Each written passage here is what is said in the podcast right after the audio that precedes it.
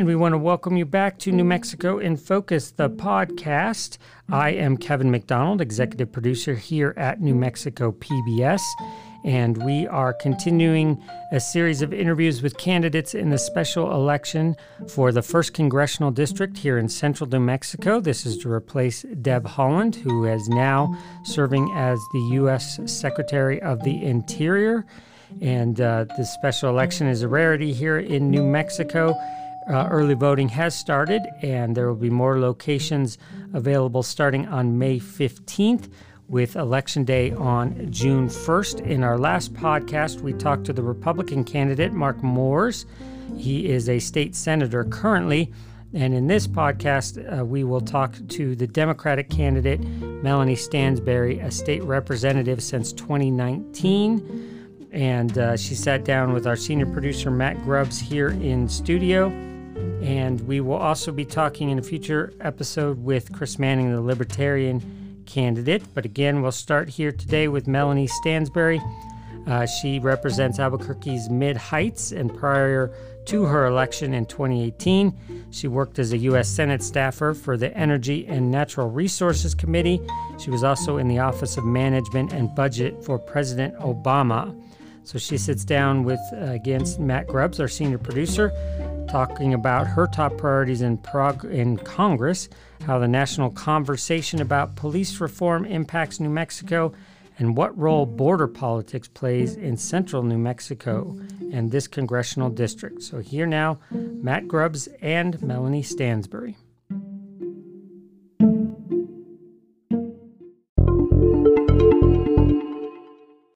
Voters in the June 1st special election to replace Deb Haaland will see not just Mark Moores' name on the ballot, but Libertarian Chris Manning and former Land Commissioner Aubrey Dunn as well. The Democratic candidate is Melanie Stansbury. She's a state representative from Albuquerque's Mid Heights. Prior to being elected in 2018, she worked as a U.S. Senate staffer for the Energy and Natural Resources Committee and in the Office of Management and Budget for President Obama. She sat down with NMIF senior producer Matt Grubbs to talk about what she'd like to do in Congress, how the national conversation about police reform impacts New Mexico, and what role border politics plays in a central New Mexico congressional district. Representative Melanie Stansbury, thanks for spending some time with us. We appreciate it. Absolutely. It's wonderful to be here with you today. Great. Well, um, I'd like to start with, with criminal justice. Um, mm-hmm. Um, we're in the middle of a national conversation on policing. You haven't been shy about uh, engaging with it. Um, everyone is clear about Albuquerque's, um, at least the depth of the crime problem in mm-hmm. Albuquerque when it comes to violent crime. Um, as a congresswoman, how do you see yourself impacting Albuquerque crime? Yeah. Well, as you just said, you know, we are in the middle of a national conversation around criminal justice reform and policing reform. And I think it's really important that we acknowledge that the system is really broken, that people are literally dying and that we have serious and systemic issues with our policing and criminal justice system at the same time that we also have crime problems in the Albuquerque metro area. So I believe strongly that we have to address our safety, our public safety issues by investing in smart crime fighting technology, by ensuring that we have sufficient numbers of public safety officers and that they have good training to do community policing and the tools and resources to be able to address those issues. So, as a legislator, I've been serving since 2019 and I've spent a lot of my time there helping to coordinate the city's uh, capital outlay program around public safety. And in doing that, we've been able to bring home literally tens of millions of dollars in public safety funding, which is the largest amount of public safety funding ever in our history to come home to Albuquerque from the legislature. So that's for things like gunshot detection and addressing violent crime. But it's also clear, you know, that the when you talk to public safety officers and our chief of police, that the, you know, underlying reasons why we have so much crime in Albuquerque are really related to our economy and our behavioral health crisis, especially drug use and, and you know crimes associated with drug use and, and drug trafficking. So we really need to rebuild our behavioral health programs. We need to be providing more economic opportunities and fixing our schools and improving education, and we need to be reforming policing. And so as a congresswoman, you know, in terms of police reform, I strongly support passing the George Floyd Justice and Policing Act, ending qualified immunity at the federal level, addressing the systemic issues around policing and our criminal justice system, but also ensuring that we're bringing resources home for supporting behavioral health, economic development, and education as well. Okay, those are issues that are um, that are addressed broadly in the Breathe Act, which is something that you've expressed support for. You spent a lot of time defending yourself against it in the in the KOB debate this week, and I'm certain it'll come up in the other two that you have. Um, what do you like about that? What seems to fit about that piece of legislation? So I think that what is really critical is that we have a national conversation about police reform. And the Breathe Act right now is a concept. It's a, you know, omnibus of legislation of criminal justice reforms. And, uh, you know, I think that we have to have this conversation around policing and systemic racism and addressing the system. But ultimately, at the end of the day, you know, whatever legislation comes before Congress, we'll need to make sure that it's implementable, that um, our communities are able to have the tools and resources they need to keep uh, our communities safe. And, you know, I just want to say on a personal note, having grown up here in Albuquerque and having family members who have intersected with the policing and criminal justice system because they were struggling with addiction, we have to make investments in our behavioral health system. And, you know, I'm just going to keep beating that drum over and over again because our community well being is at the heart of addressing our crime problems, and we have to address those issues. If you look at, um, at the Breathe Act, it seems to incentivize uh, moving towards some of those things. Um, is that part of the structure that you like? In, in other words, it would, um, if you do certain things in terms of funding the police, it would um, provide grants to do things like address homelessness, behavioral health. Is that what makes it attractive? So, as I said, we need to be addressing police reform in America. I am interested in supporting and empowering and centering our communities in that conversation and considering any kind of legislation that will help to address not only our crime epidemic, but to address the systemic racism that is you know, built into our very broken criminal justice system. So I think we need to be having these conversations at a national level, and we need to make sure that our communities are at the center of those conversations and helping to craft the outcomes. Um, a term that's come up in that conversation is defund the police. Uh, it means different things to different people. As you understand it, or as you interpret it, uh, what does it mean? Does that term hold value for you? I think that the term itself is a term that has become extremely problematic politically. And when you look at polling around the term itself, there are people on all sides of the ideological spectrum and who think about these issues that don't like the phrase, right? Because ultimately, if the goal of investing in our communities uh, which is what a lot of the conversation is centered around, right? Investing in education, behavioral health, and those kinds of things is the ultimate goal.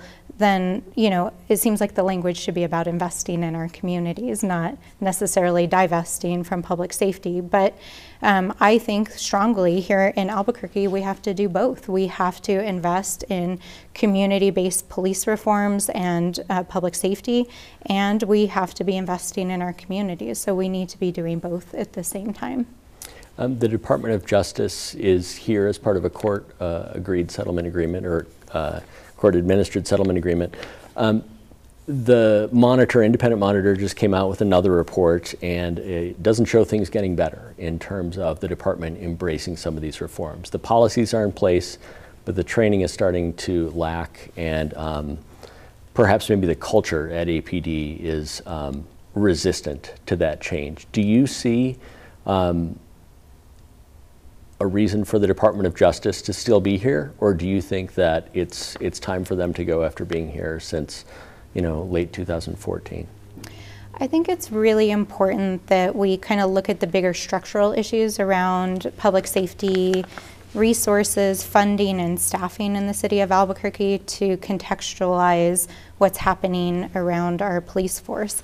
When you talk to our police chief and folks who've been around for a long time, you know, one of the things that they will point to is that we're severely understaffed. Like, for example, up where I live, up in the foothills, our local area command, we have, you know, officers who are working double or triple the normal shifts they should be working because there are literally not enough officers in um, our, our police force. And part of that is that we are one of the lowest paying um, police forces in the country. And, um, and so we have some structural issues around recruitment, retention, training, and I think there's a lot of work being done right now to change the training model of our police force and change the culture.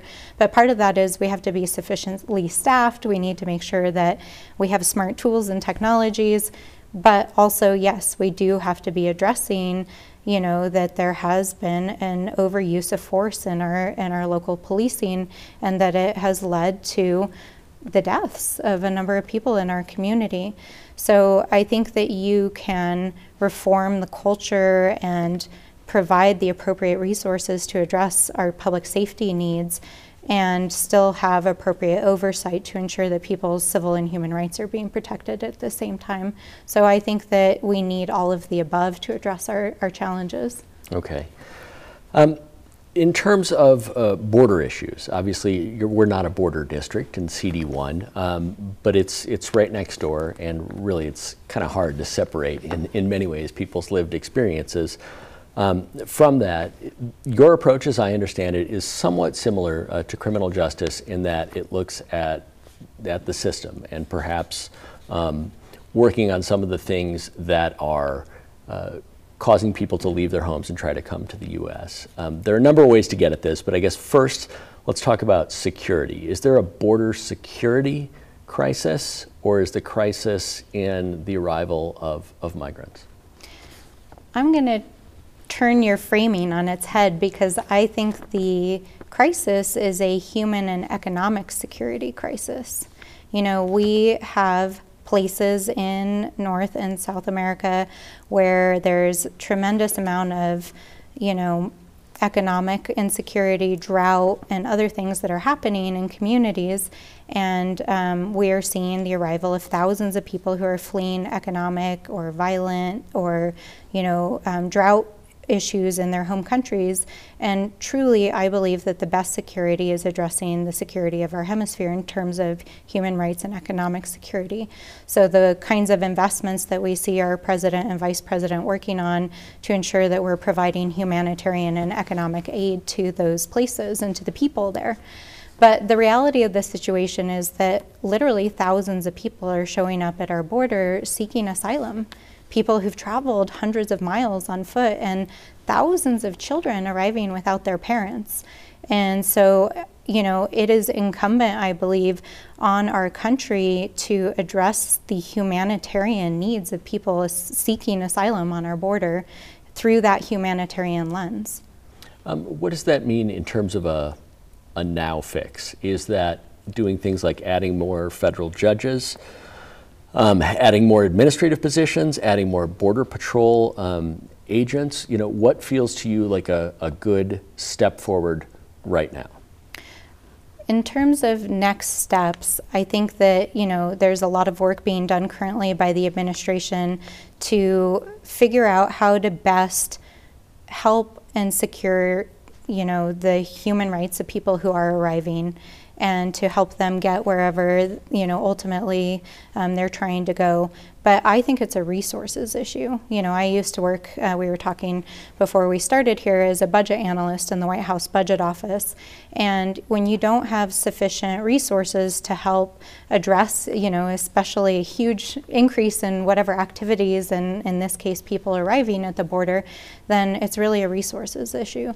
And so I think it's really critical that we address that. I think, um, you know, there are also legal issues around how people are, are moving through the court system and the asylum system that clearly need fixing.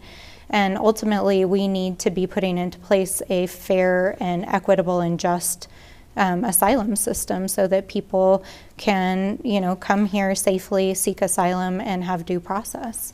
Um, how quickly should that due process happen? Are we talking six months, two years? What feels just to you? I think that as quickly as we can ensure that people are safe and that their rights, civil and human, are protected and, and people can get on with living their lives. Okay.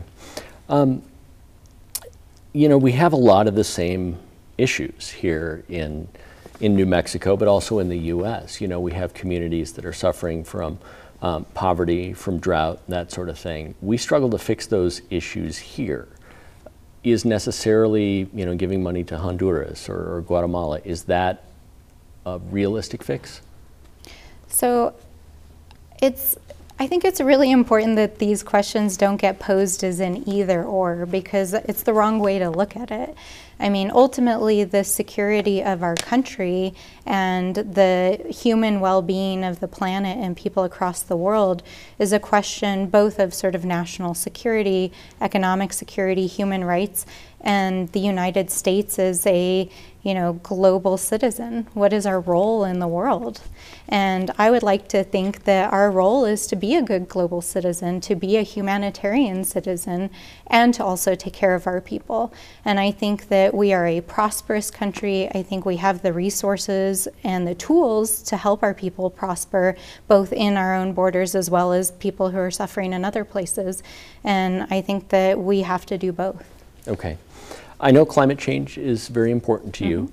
Um, the energy part of that, how does New Mexico um, walk that fine line um, between realizing that the extractive industry means so much to the state budget, as you well know, uh, but also knowing that um, it contributes to climate change? Um, that's sort of undeniable. That doesn't stop folks from denying it, but, but the science is pretty clear. How do we walk that line um, between recognizing that this is vital to the state budget and um, shifting away from it um, and not hurting those communities that rely on it? Yeah, so um, as I'm sure you're aware, I've worked in the sciences most of my career, and I work at the sort of translational space between the physical sciences and the social sciences and policy. And I work specifically on climate change and drought issues. And so, how to understand what the physical science is telling us about what climate change is doing, and then how do we plan for those impacts and adjust. And since I've been serving in the legislature since 2019, I've sponsored climate legislation every single session. So to address climate change, we have to address our greenhouse gas footprint. So that's, you know, the, the greenhouse gases that are being emitted by all different sectors of our society. We need to address the impacts that are already here because the science is clear. We're already experiencing fires and droughts because of the changes that are occurring. And we need to diversify our economies, and especially in the communities where um, you know industries may be shifting as a result of our ultimate economic and um, environmental goals. So, um, so kind of taking it as a whole picture, you know, ultimately, how do we get to carbon neutral is what our goal is with respect to addressing the climate crisis. And you can do that through a combination of technology, um, by capturing, you know, greenhouse gases in various industrial and other processes, switching to zero carbon utilities and cars and things like that bringing more renewables online, and carbon sequestration. And New Mexico actually has a huge potential to be a giant carbon sink as we reforest northern New Mexico in particular. So ultimately, I think the question needs to be how do we get to a carbon neutral future in New Mexico? And it'll probably be a combination of all of those things that I just talked about. But I do think that, you know, we, we're seeing this with the Energy Transition Act that passed in 2019, that um, there are impacts to communities as we go to carbon zero. And, um, you know, I've shared this story in many places. I was born in Farmington. I grew up here in Albuquerque. But my mom actually worked at the San Juan Power Plant, which is the power plant that is currently undergoing closures as PNM is making this zero carbon transition. And the truth is, those are good union paying jobs in especially rural communities. And so, how do you make that economic transition? And to me, the answer is you need to empower communities to really reimagine their economic futures. So, you have to give them tools and resources and economic planning um, opportunities for communities to really think about well, what are the industries that would work here and how would we build those out over time. Now, how does that impact the budget? Ultimately, we have to grow and diversify our economy overall to make up for any lost revenue that we might have as this big transition is happening. And, you know, New Mexico has a number of hugely burgeoning industries where I think we have the opportunity to really lean in. So, our science and technology community, you know, we have our national labs and our Air Force research labs and all of that. So, doing more tech transfer, we've got a high tech industry, entertainment, um, you know, agriculture. I, there's the arts. You know, I think there's a lot of amazing places where we can really grow and diversify our economy long term, and we have to do both the short term and the long term work to get there. We just have a couple minutes left. Um, it, from a federal perspective, does that look like um, writing uh, taxation frameworks that would favor those industries or that would help those those industries along? Um, does it look like grants? Do you have a sense of that?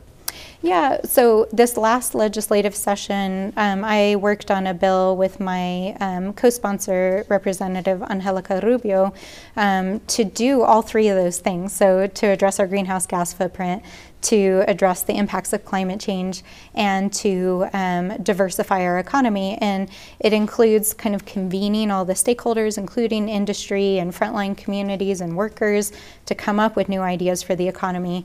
It includes bringing grants, resources, science. We need science. And, um, and it includes creating sort of the framework within which you get to net zero. So that includes providing statutory frameworks that drive our country towards a net zero outcome in terms of greenhouse gas emissions. And how you get there, ultimately, I think Americans are hugely innovative, you know, and I, I strongly believe that we will get to a net zero future in the next couple of decades. Um, and we just have to provide all of the support and frameworks to our industries to get there and, and invest in our green energy economy. We have uh, less than a minute left, but I wanted to talk, as I spoke with your opponent, about negative ads. They're mm-hmm. a fact of life in, in running. Um, uh, one of yours um, focuses on uh, uh, Senator Moores and says that, quote, he opposed every measure to help people during the pandemic. Um, that's kind of provably false. Uh, why choose to go there? So I think that um, you know, unfortunately, uh, right out of the gate several weeks ago, um, the negative ads started being lodged in our direction, which were just completely factually untrue. And I think our response was to ask a very serious question, which is why would you know the primary Republican um, nominee oppose federal relief at the same time that he was taking it? And I think that's a question that voters really need to think about. And um, because at the end of the day, one of the most important things that whoever goes to Congress is going to do is to help our communities get through the pandemic. And so we need somebody who's going to go to Washington to fight for infrastructure, fight for federal dollars, to make sure there's money in the pockets of hardworking New Mexicans, and ensure that at the end of the day, there's somebody serving who knows our communities, who knows the science, and is going to look out for our best interests. And that's why I'm running. And I believe that it's absolutely critical that we elect someone who really is going to look out for the best interests of our community. Representative Stansbury, we're out of time, but we thank you for yours. We appreciate thank it. Thank you. It's been wonderful to be here.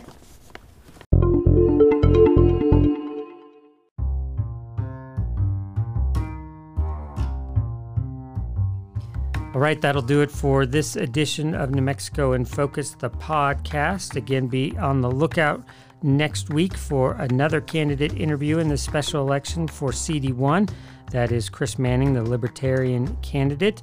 We'll have much more on the show this week and for the podcast as well, so keep an eye out for that. Want to shout out the New Mexico in Focus team. Our senior producer is Matt Grubbs. Our producer is Kathy Wimmer. Of course, our host, Gene Grant. And I am Kevin McDonald, your host and executive producer. We'll be back again shortly with you all. And until then, be sure to stay safe and stay healthy.